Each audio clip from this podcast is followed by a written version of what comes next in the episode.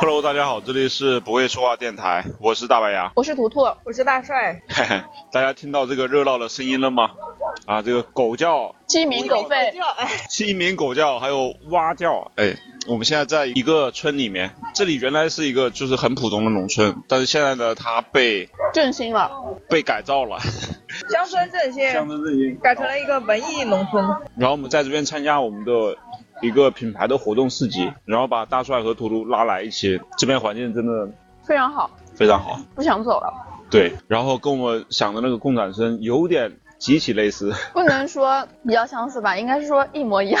不过刚刚我跟图图得到一个新的启发，我们共产村不能做这么大，老年腿脚不好，我刚走走累死了。 绕了一大圈儿。交通问题没有得到很好的解决。对的，像大帅这种的，比如身体容易怕冷的，那这时候也没有没有呵护，对吧？是的，随处可见要有毛毯。万一有个老头老太太在路上走的时候倒了怎 么办？都没人知道，服务的不够细化，我觉得。然后另外一个就是他们的住宿条件其实已经很好了，但是在我们看来还不够，要升级，要符合老人的标准。嗯，我们来这个地方叫它叫白茶园，是安吉的一个村子，对，大家有兴趣可以过来玩一玩。他们这边是完全宠物友好，特别适合带宠物和孩子过来玩。而且这里的景色非常好，空气非常新鲜。嗯，我身心都得到了净化，但是现在吃着油乎乎的猪肋排， 有点污浊了。然后我们这期聊点什么呢？我聊一下大家近近期的状况吧，我们已经一个月没有录电台了，对我，我们甚是想念，甚是想念大家，但是我们确实太忙了，太忙了。太忙了。我觉得也就这么回事儿吧，这个嗯，好油啊！ 它太油了。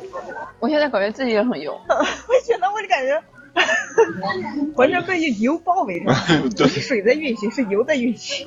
本来今天今天就吃了碗吃了碗哎吃了碗面，清清爽爽吧，就是 大晚上的，但是油乎乎的，我的天。在茶野里油乎乎，油乎麻擦。嗯，我说一下我们最近的状况，为什么这么忙？来，从牙哥开始分享吧。每次都先我们两个分享。牙哥，你是最忙的一个，你来分享一下。我为我为什么这么忙呢？我现在不是在创业嘛，在做零赫兹，然后过去这过年之后这三个月就是忙忙碌碌，因过为是年之后不是已经四个月了吗？啊四个月了，一月份，现在已经五月二十号了，今天是五二零，我我从二月份开始算嘛，我觉得二月之后才正式进入工作的状态。从我第一次参加三二月份参加那个，那是猫正赛月十五开始啊的时候参加，那是对对啊对二三四五，不要较真了，差不多就行了，非得较真儿，真的啊虽然是三四个月呗，哎呀，对吧？就太我忙就了呀是！提醒你，日子过得很快，你要抓紧努力，我你就提醒我，提醒我干啥？我还不够努力。让我早日脱离我苦现在海。我现在就是我一个人，我现在什么都要管，什么都要做，研发新品，线下渠道推广，对吧？然后对接工厂，对接渠道，甚至文案、拍照都都我自己来，这就牙是哥是亲力亲为，那老板真的是能做到这个地步，那老板你见过吗？你没有见过。什么呀？我现在大家不要不要叫我老板了，我不是老板，我这是一个孤独的创业者， 是，你是你是个探索者，对我是肩负着探险家，对，肩负着背负着命运的人，负重前行的人，对。为了我们周围所有人的未来的幸福生活而负重前行的人。这两个这个月呢，就是我们参加了那个踏博会，就是一个宠物市集嘛，宠宠物展会。在这个展会之前，我准备展台，准备各种物料，然后包括各种设计。同时呢，有因为我们要上线夏季猫窝嘛，这三个月我其实一直在研发这个夏季猫窝，直到现在，今天今天马上就要上线了。就要上线了，五二零当 天吗？应该可以吧？我就怕到二二十四点之后，可能是要到明天了。哦，当然，我们录这一期不是说为了给给这个打广告啊，绝绝对没有啊，就是不是为了那个，就是确实是为了忙这件事情忙了很久，大部分确实我我一个人在做，图图百忙之中抽空写了那么两三句文案，两三句，你确定？八九十句，哎，对不对？七八九十句，我就是忽略，就是忽略就是忽略就可以忽略不忽计略你的哎劳动成果，以后别找我了。三就是多，两三句就是两三十句，或者啊就是是更很句多，很对多，句就多的意 思。所以三就是多的意你思。别找借口了，你就是忽视我的劳动成果。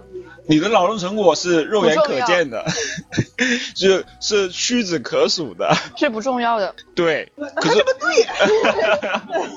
不重要，是画龙点睛的。哎， 不能说不重要画龙点，睛哎画龙点睛那一下，你说它工作量很大吗？并不大，但是很重要呀，对不对？非常重要，上线就指望他了。对气质，整个气质的拿捏，对吧？整个这个给人的一个感受，就是看文案那那两句话了啊，对对吧？所以图图呢也是百忙之中，哎，真的是百忙。他因为他去了另外一家创业公司，我去了另外一家新品牌，他们三月中才创立的这个品牌，然后我四月份入职，到现在干了两个月，就从零到一开始搭建品牌，什么事情都要干。他们本来把我把我招进去是做文案和策划的，结果除了文案策划，我还要做 PR，还要做 BD，还要做 account，你不跟我一样吗？所以我跟你讲是百忙之中啊。你不是在创业吗？你这是 但是钱都是老板赚啊， 跟我一毛钱关系都没有。忙着帮老板赚钱嘛，这对个对对，对对对对，辛苦的打工人呀。那个，那大帅呢？你忙啥呢？我忙我我忙得赶不上飞机和火车是吗？他这周内已经连续就是误机加误高铁了，对，那不是我的问题，主要是因为飞机和高铁的问题。 哎，是的，是的，因为就是我， 是的，是的，嗯，我们公司马上要上一批，就是开两开几家店，开几百家店到几千家店，你想想这个体量，刚收缩了吗？又又开了。嗯，是他们。他们一开始跟我们说啊，就开一千家，完了我们跟供应商谈好了，谈好量以后，他们跟我们说开八家，先从八家开始开起。这 差了这么多，差了九百九十二家。对呀、供应商，供应商，你不是明显的给我画饼吗就跟上说你在耍我 吗？对呀、反然后然后反正就是忙着上一些产品吧，反正日夜打。哎，你知道我那天上飞机之前，我早上九点钟之前接了二十多个电话，天哪，大忙人，你比牙哥都忙吧？你这也是老板的行程呀，你这是。你那个截屏电话截屏，你要翻好几眼。 哎，综合下来，就我们三个虽然不是每个人都是老板，但是每三个人都和老板一样忙。做着老板的事情。这怎么能 不是老板不？是我们不是全是老板，我们俩不是，但是我们两个跟牙哥一样忙。但在我心目中，你们俩就是老板 呀，你不各要自说的这样隐藏老板，我要不不牙，老是画饼，你在你不要画饼。没画饼啊？我现在对这些饼你我们不已经认同吗？难以下咽了。我请问你们不认同你们是林哎，克认斯的老这板？倒认同， 认同。认同就要行使出老板应该做的事情。 老板就应该颐指气使的。命令他人，我我觉得不是，我我们的企业文化，我们林克斯追求的就是众生平 等。 我还以为我们零和子这个都是人人都是老板，哎，人人都是老板，他就是众生平等，就是就是每人人他就都是老板，在我嗯们看来， 你确定吗？我确定。你不要这种大放厥 词，以嗯你后们对一般喜欢画饼老板都都喜欢说这种话术我不把你们当下属，你们也别把我当老板。然后要把公司当家里，对当自己大家家都是家人。那你说说你现在的公司，他们老板这么说吗？说，那你别看他说什么，你看他是不是这么做的嘛？，他就是说我们的家人有点多，然后来来往往的一些 家人公共厕所呀，那是。 那家里肯定得有厕所。但我是说到我做到呀。我现在有没有把你们当家人？有没有把你们当有自己人？你看这么好的活动，这么好的环境，我家是就叫我俩。我是硬拽把你们拽出来，嗯让你们脱离一下那个上海的那种高节奏的、嗯，快节奏的、被压迫的状态。 你要是真的把我当你的亲人，你就把那个什么，就是林赫兹赶紧做起来，把我直接拽离现在这个破公 司。我不是你 爹，知道吧？你看，你看，老板每次就是你跟老板提点什么不是像家人一样的意我是说你，见嗯不能指望别人怎么样，是不 是？你现在你看你你看在是不是做你全这哎种，全链路的跟那个老板激烈是一样的。哎，你把你开始当家一样，然后完了你把你真把他当家，他说公司不是你的家，你不要想干什么。我也不是你的爹，就是不是你不要在这儿给我颐指 气使。众生平等的前提是众生平等的责 任，而不是对吧？我和们义务没有负责任吗？啊付了呀，但你别老指望我 呀，我这太忙了。我们都在付出啊。不，我我我主要是感觉吧，我最近老是被这这帮人给迫使，你知道 吧？就众生平等的这些人，他老迫使我，我就觉得有点不平等了。啊对，你别听他们的 push。他们太把自己当老板了，哎按自 己的节奏来好啊他们在吗？使唤我， 你别明提白吗？，你说你们凭什么说话 老子？然后我们就都让了。但他们说的也对， 我也想快做起来。该听知听道吗，我该那对啊个啊嗯那我个。还是按照我的节奏去走。哎， 就是就是左耳进右耳出呗，我们说了也是白说。你我我是想的，大家就是自我驱动力，不要驱动别人，尽量自己自我驱动，做好自己那一部分。你说大的家对，说的有起道理。就拔河不是也一起拔吗？那你觉得所以林你肯让领头的人在那，你使劲儿啊，我们这不然我们快输了。你你说的对，但是林赫资现在正职只有你一个，你你不觉得这些责任都在你身 上吗？我是我知道呀，这这种责任我我可能是占主要责任，因为我各方面投入也是最多。哎，就是谈责任的时候，大家就是家人； 谈福利啊什么的时候，就说我不是你爹。 不是我刚才说他一直在催我的时候，我说我不是你爹，就像你催你爹说爸多赚点钱 吧，我好回头我还要上学还是怎么地呢，对吧？回头我要努力回去给你做贡献啊！我又不是说回头要拿你的钱去现在享就做受。贡献，不要回头。哎，对咱们这现样，在我出去赚钱呀、我得养活我自己，才能让自己以后为你做贡献、咱们这，样先签个框架合同怎么样？啊，我觉得可以，你跟你爸妈会签合同 吗？还真的 会。签呀、怎么签呢？三方协议。嗯 怎怎怎么个三方协议呢？有什么资格跟我签 吗？哦，你看看看，老板的哎哎，哎，大帅，我这样，我给你签的呀，我给你那个小纸条，其实就是协议。那没有任何法律效力。对。有怎么没有吗？哎，我那天还签的名还盖了章，他跟就我有领导法律效我那力天在跟我领导了说，啊。然后我我那个我的前面一个老板给我给我写这写了张小纸条，然后给我盖了张，但就是要给我给我这个凭证，啊他说是有凭证的，啊，对啊，是不是的？哦他纸条的大和小，它不重要，不重要。章很重要背面是那个菜单，结账单也不重那个要。字迹，那个对，那个字迹都是我哎，那写顿的。饭那顿饭非常重要，对， 那是一顿就是叫什么商务十年洽二谈十年之后，那个可能价值百万。哎， 那到时候在博物馆里裱起 来了。什么博物馆？林赫兹的发家史博物馆。 对，啊，这这 扣可乐博物馆那种，联合之夜那个博物 馆吗？对对对对对是对。不是啊？然后我想说的就是我们做的这个事业，每个人都有份，只要你愿意参与进来，牙或哥大真或的，小。牙哥画饼的能力真的就是肉眼可见的，这两年就是真的进步蛮大的。我不觉得这个是画饼，我是在告诉大家未来我们要做的事情。 然后那能给我具体一点话吗？就是每年到手多少这 我种，这是印象派的话， 知道吧？你自己感 你受看就印知象道。派就是画饼，对，印象派这个画饼，哎，那不写实。 不是，我我现在就问你啊，你现在跟我干，我不得告诉你未来能干成啥样子？嗯，那我什么都不说，你说你就干吧。那未来能干成啥样呢？对啊，你干成啥具体？那我一说你就说我在画饼啊。你说啊，未来干成啥样，我们能得到我们的目标就是做到共产村，就是要实现人人平等。共产村，你就说我劳是什有么所身份依吧？啊，我们是什么身份？创始人创始人仅仅，那我不是要这个噱头。你别说，别说到时候每个人都是创始人， 这 种他话怎么人人都是创始人？打土豪分田地，你得有田之后大家才分嘛。现在没有，你说让我怎么分？那才叫画饼，知道不？ 那我们怎么能有田呢？嗯，耕种 呀，耕呀，没开有荒地呀，啊，开荒呀，就是这简单。你看那个每个朝代创业初期的时候，最后成功的时候不都是要分吗？不是，可是韩信被吕后给杀死了呀，那看韩信做了啥呀？头颅都砍 了。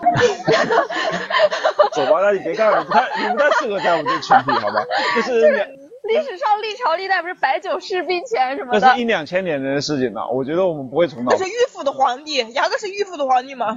我也不是等有皇帝，钱之后不就是 是没那么严重，知道吧？就是我们现在做的是实打实的事业，是在做一件事情，轻没有实不业是不是的国家那么有关生死，那么那么复杂。你要这么说的话，那就没人能信任。那我你们就是因为信任你，我们才在这里。那你说人家萧何一直跟着，不是对吧？又当宰相又是什么的，对不对？嗯就是也有他很多信任的，然后忠诚一直终老的。就看我们做怎么做了，我们到底是萧何还是你不要，韩信你已经被 PUA 了，你现在也反向 PUA 自己了，你怎么回事？你的立场你竟然搞 清楚。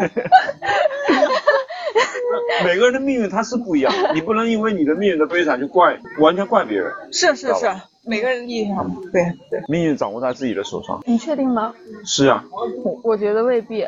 那怎么的？就是呃，掌握在自己手上是这样，但是看你跟了什么人 吧。 那你觉得我，你看我什么人吧？你这腿在自己脚腿腿上，腿腿在自己腿上， 身上，哎对在自己腿上。想走可以走，是不是？想来就可以来，是不是？零和子是你想走就走，想来就来的地是方吗你？想走就可以走，你想来就可以来的地方。 嗯啊，真的呀 也是你是你的是我们的选择，对你的选择，你你的所以说最终还落到选择。是是你的付你怎出么，又开始？你怎么回 事？我我我我觉得他讲的有道理，我说哎，是有道理。 对，醒醒啊你！所以我们其实在，我觉得总结来讲，我们在忙我们的事业和未来。疫情之后，确实这两三个月，我发现大家很多人都特别忙，这是必然的。如果你不忙的话，你反思一下自己。被生活抛弃，我觉得也不不不用能这反么，说，太严重了。我觉得也不用反思，就是你走你的节奏，你不想干就别干。 我我说的反思不是说你你做错了什么还是怎么样，你就是你可以想一想，为什么我好像不怎么忙呢？ 或者是我在做什么呢？或者说我在享受生活吗？可以不用这样反问自己，压力会很大的。就是你按按照自己想过的生活去是活在当下，啊，当下对。享受当下。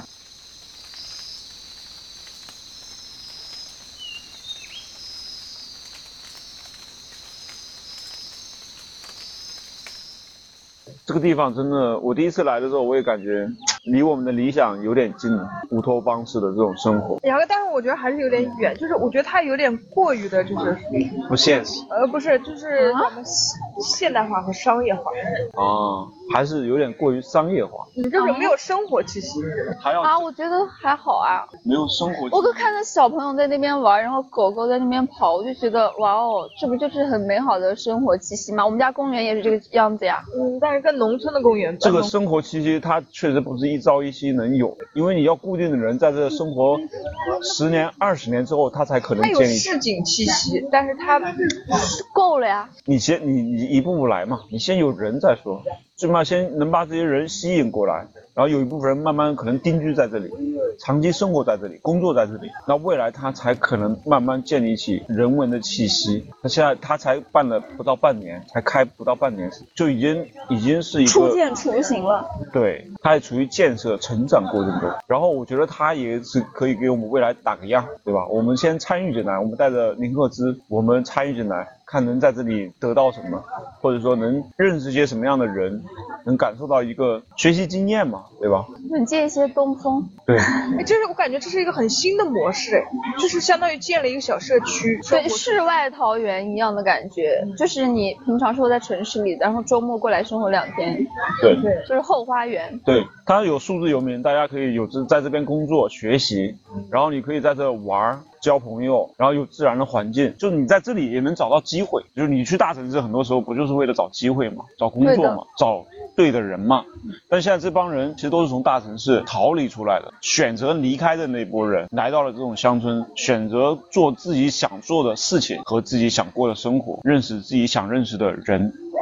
我觉得他们有了一个新的归属的地方，这个其实蛮难就是一得个的新圈层的聚集，其实是对相似的人聚到了一起。对，他也不至于说你来了农村之后，你可能对外就已经失去了联系，或者说就是过于封闭，对然，后没有生活，或者说各方面不太方便。但这里确实还有点不太方便， 吃饭有点不太方便不。能点外卖。对他这里没建立起来，就是因为这里的生活跟周边的那种村民生活还是会有些割裂割裂感。我相信那些村民可能，我刚才好像看到也有一些村民过来玩儿，对，带着小孩儿晚上对过来对溜一溜。对，对对他们来讲，之前没有这个的时候，他们其实这里我我觉得是会非常安静，就安静安静到不行。但是现在他们有了一个热闹的场所，对这个村庄来讲也是也是非常棒的。对城市里的年轻人来讲，他们也特别需要一拍即合。而且我感觉在这边的创业者，他们不是说就是一定要挣多大的钱，然后就是不是很功利主义那种。对对，就是他们是享受过程的，这个创业的过程。嗯，对，你要你要想特别功利的话，你你还在上海待着，去上海哎。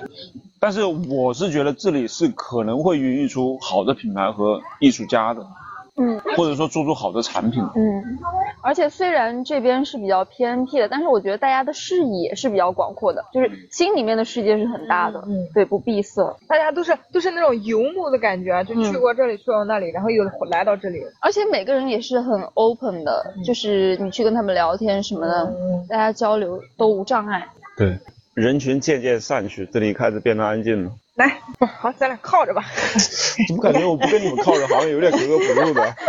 就是感觉我们两个就开始站队，你知道吗？对，开始对峙。主要刚才累了，要一直跟着。所以我们接下来还会依然忙下去，我觉那我得。觉得挺好的呀，但是我觉得可以像这个地方的那个创业者一样，他不是搞了个十年计划吗？嗯，我们可以搞个五年计划什么的，三年计划呃这样细分下来，总要有点奔头吧。然后比如说一个季度你要汇总一下，实现现阶段性的小目比标。如说现在你就应该汇总一下，从过年到现在大概有哪些地方是小有成就。不许我说。我不是，我是他说这他现在跟个女老板似的，每次老是服务员，你你你做点这个。天生就是老板的命，没办法呀。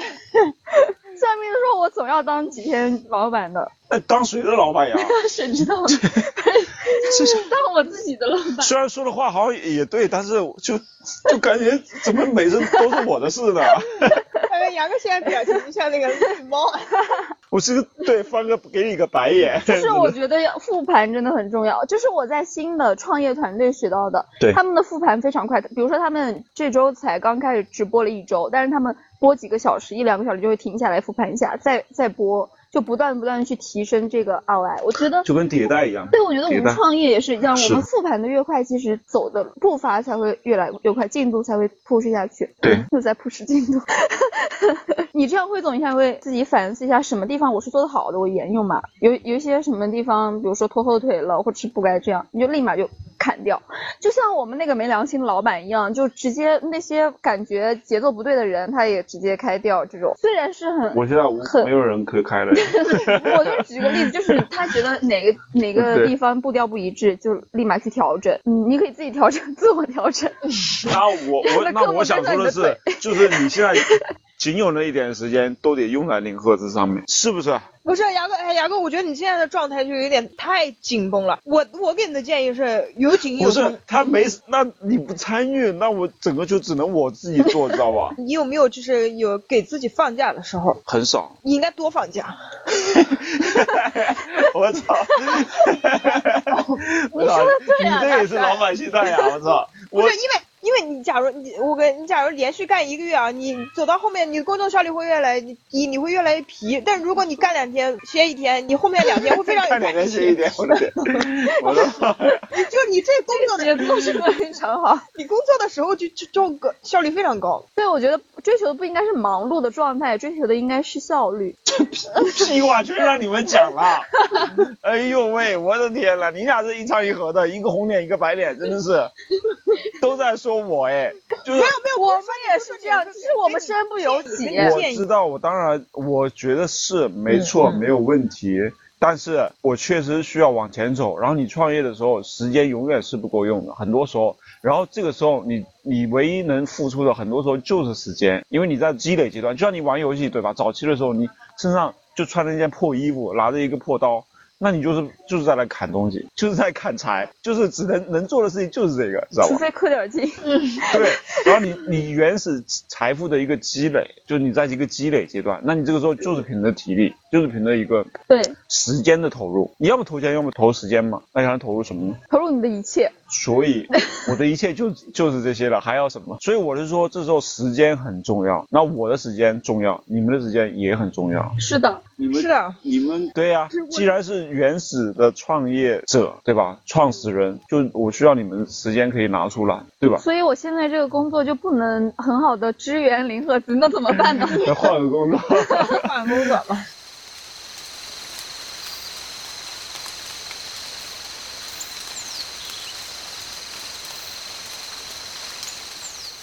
就今 天那篇贴的一句话是什么？就是能改变世界的人，都是那些相信自己能改变世界的人。 嗯，对，就是我一开始觉得成长的过程，就是你自己意识到很多东西你都改变不了，甚至你连自己都改变不了，就是你可控的东西太少了。当你意识到自己改变不了世界的时候，你就真的改变不了。对你，你改你连自己也掌控不了，嗯然后到后来你就会无力，然后会虚无。我后来自己有反思，就是你可以去相信自己能做出一些改变，你才可能会发生那个变化。如果你自己就已经给自己定性，你什么都做不了或者什么什么都改变不了，那你一辈子那也就这样了。总要为你想做的事情去努力一下。我一辈子就这样也没什么不好。就是就这样，可能是有一些人的追求，那他就是已经做到了。哎，那我已经做到了。 因为反正人最终的归宿都是归于尘土。我觉得我做了那些又能怎么样呢？ 看得这么通透，突然归于尘土。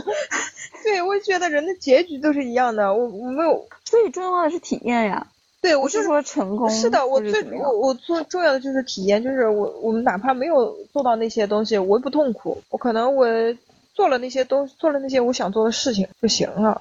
我不一定要执着于我，嗯，要干出什么很大的成就。我没有对这个东西非常有执念，尤其看了那种世界观非常宏大的东西以后，像《三体》那些东西，就会嗯你会更加感觉人的渺渺小就是你自己，你做什么，你做什么能改变这个世界？你哪怕你当上了国家总理又怎么样呢？你改变了啥呢？你啥也没改变。你改变了，你哪怕改变了人类又怎么样呢？这个世，这个这个宇宙，这一这宇宙非常，宇宙之大，就是你的改变是微之甚微的，就是有可能对于那些三体人来说，我们只是一些细胞而已。嗯，就是那些细胞的改变，你想想，可能那些细胞的首领他改变的东西，我们能知道吗？那我们其实就是要在这个特别宏大的世界里去做做一个快乐的小尘埃嘛，就是就是李诞说的。但是我觉得，嗯，你要找快乐，你要找意义的话，你就去小确幸里找。你你改变一个很微小的事情，比如说我昨天晚上让自己忍住不吃雪糕，我就觉得 我已经很厉害哎，了。对对，就是说你对你就是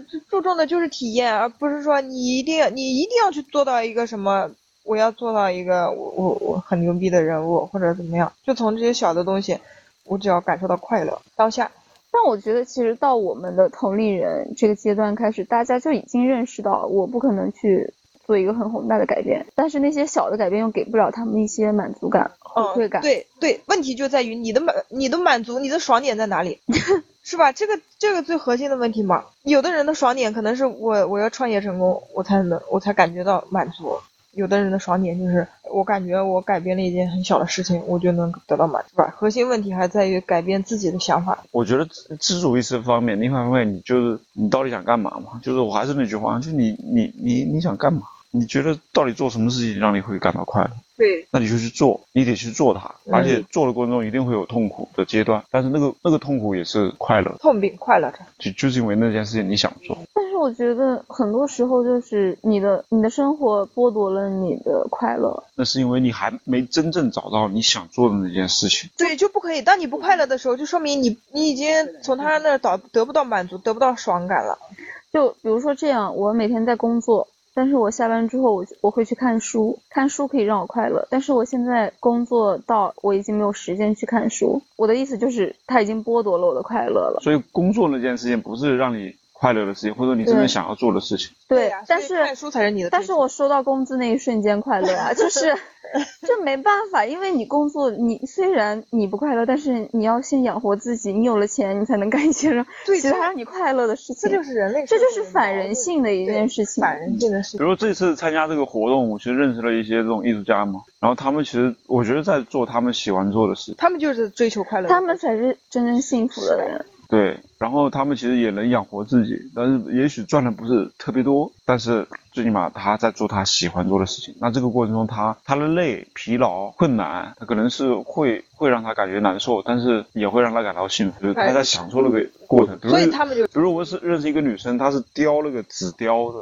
啊，嗯就那个你对，就那个，她每天就是在那雕雕雕雕雕雕。还卖蛮贵的，对她就是，她说她边刷剧边在那雕，边听音乐这边样 雕很。幸福啊啊。啊啊就是他啊那个世界雕完一个个，他那个世界就结束了，就像你看一部电影一样，好吗？就雕一只猫或者是一个那那他的那些作品都是定制的，每个人，比如你你要让他雕一个大幅的纸雕的一个头像，那他就帮你啊，现在好多稿能定制，还有毛毡的那种定制的，这不是你很久以前就想做了？那他在他如果他哪天他觉得那件事情让他很痛苦了，他就别做他，他也许就可以不用做。我我觉得这样的人啊是幸福的吧，是以这种自己非常自洽的状态去生活和工作的人。但是很多北上广的人都是我的这种状态。其实说白了，比如说我之前在做零赫兹的时候，我并不觉得工作痛苦，工资少一点我都觉得不是很痛苦，就是因为这件事情可能是我真正想做的事情。但是现在工作会让我痛苦，同时他的时间会剥夺掉我其他的时间，就是不管是给零赫兹做东西的时间，还是说我自己去看看书、充充电，或者是放松躺在那边的时间，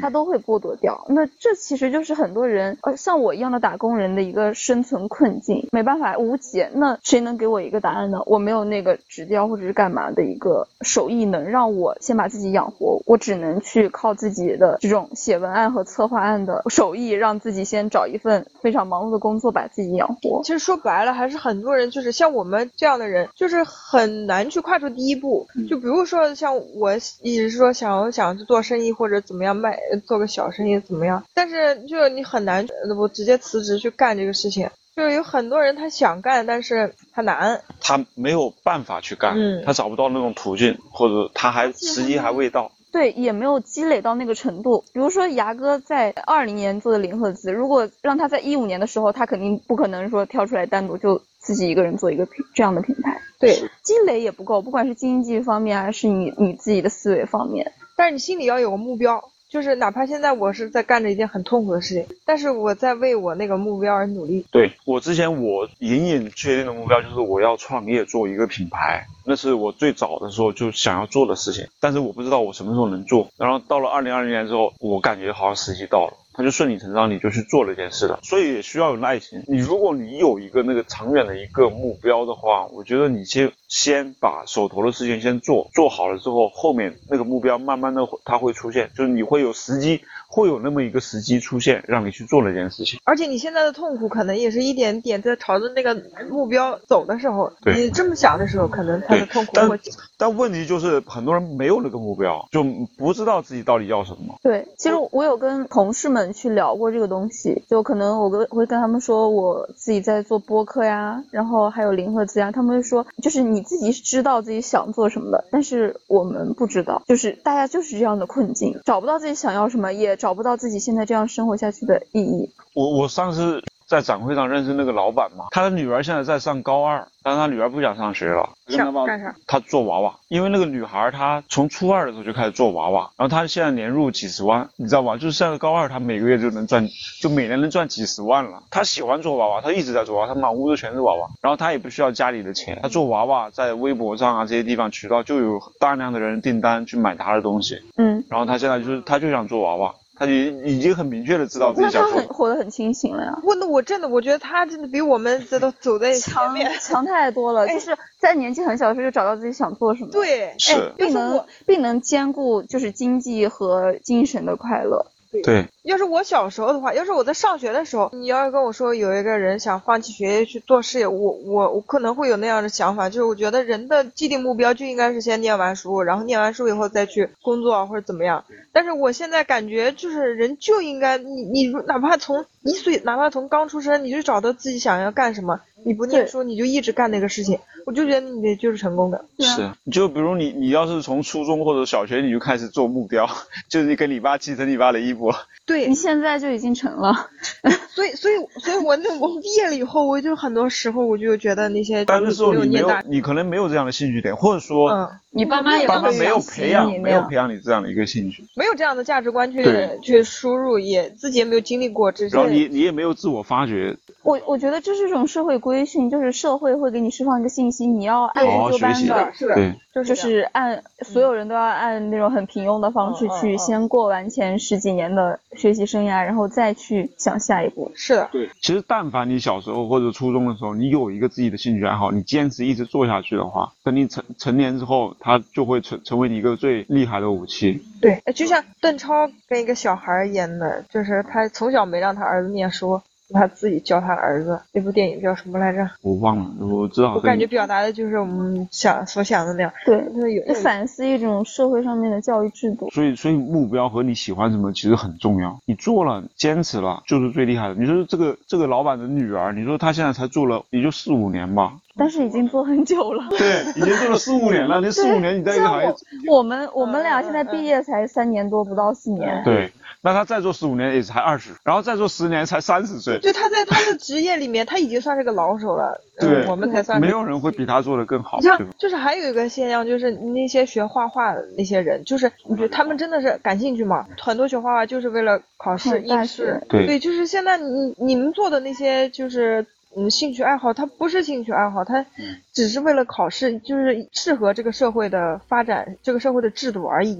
你在做的事情都不是你真正喜欢的事情。是的，所以很多时候也也不能怪怪公司、怪环境、怪社会，啊就，我觉对得怪社会，我觉得就是这种东西你，我我的意思说怪这些没有用，嗯我说怪这些，它跟对你来讲没有任何用处，哦，那倒是，是客观存在的问就题。你只能去适应它，因为你改就只变不能了去它。去努力去挣脱这种束缚。所以我就在想，如果我有小孩儿，我以后我一定让他选择他自己想想干什那么。我想知道，牙哥如果是那个高二的那个做娃娃女生的父亲，你会怎么选择？你会支持？我还是让他会要上学的，为什么呢？因为做娃娃当然是一方面了，但是我觉得他如果想要做到更更牛逼、更好，或者是那个的话，我觉得还是要去学习、去认识更多的人。那你指的学习是专门学习娃娃那方面的东西，还是说就是念艺术完念完九年义务教育那种感觉？就是我觉得大学啊这种基本的这种教育啊，他还是要去经历的。然后他的娃娃可以继续做嘛，他也许不用考一个非常厉害的学校，但是他上该上学，我觉得还是要上，就是大学该上还是可以把它上下去，最起码上个本科什么的。你做你的娃娃没关系，嗯你你既然那在初中、高中可以做，那你在大学依然可以做嘛。就他可以成绩不好，但是他必须得上。对对，他可以不用英语说学的特别好，或者数学学的特别好，没没关系，那你让他上的目的是什么呢？我觉得是经历，就是他需要有这样，我觉得这种经历对他会有帮助。那是你觉得呀？对，我是我是他的父母呀。以我的经验来讲，我是觉得他上学比他单纯的在那做娃娃，他的眼界，包括他未来的发展空间可能会更大。嗯，我觉得就是这就是教育的，就是父父母和孩子之间的 gap。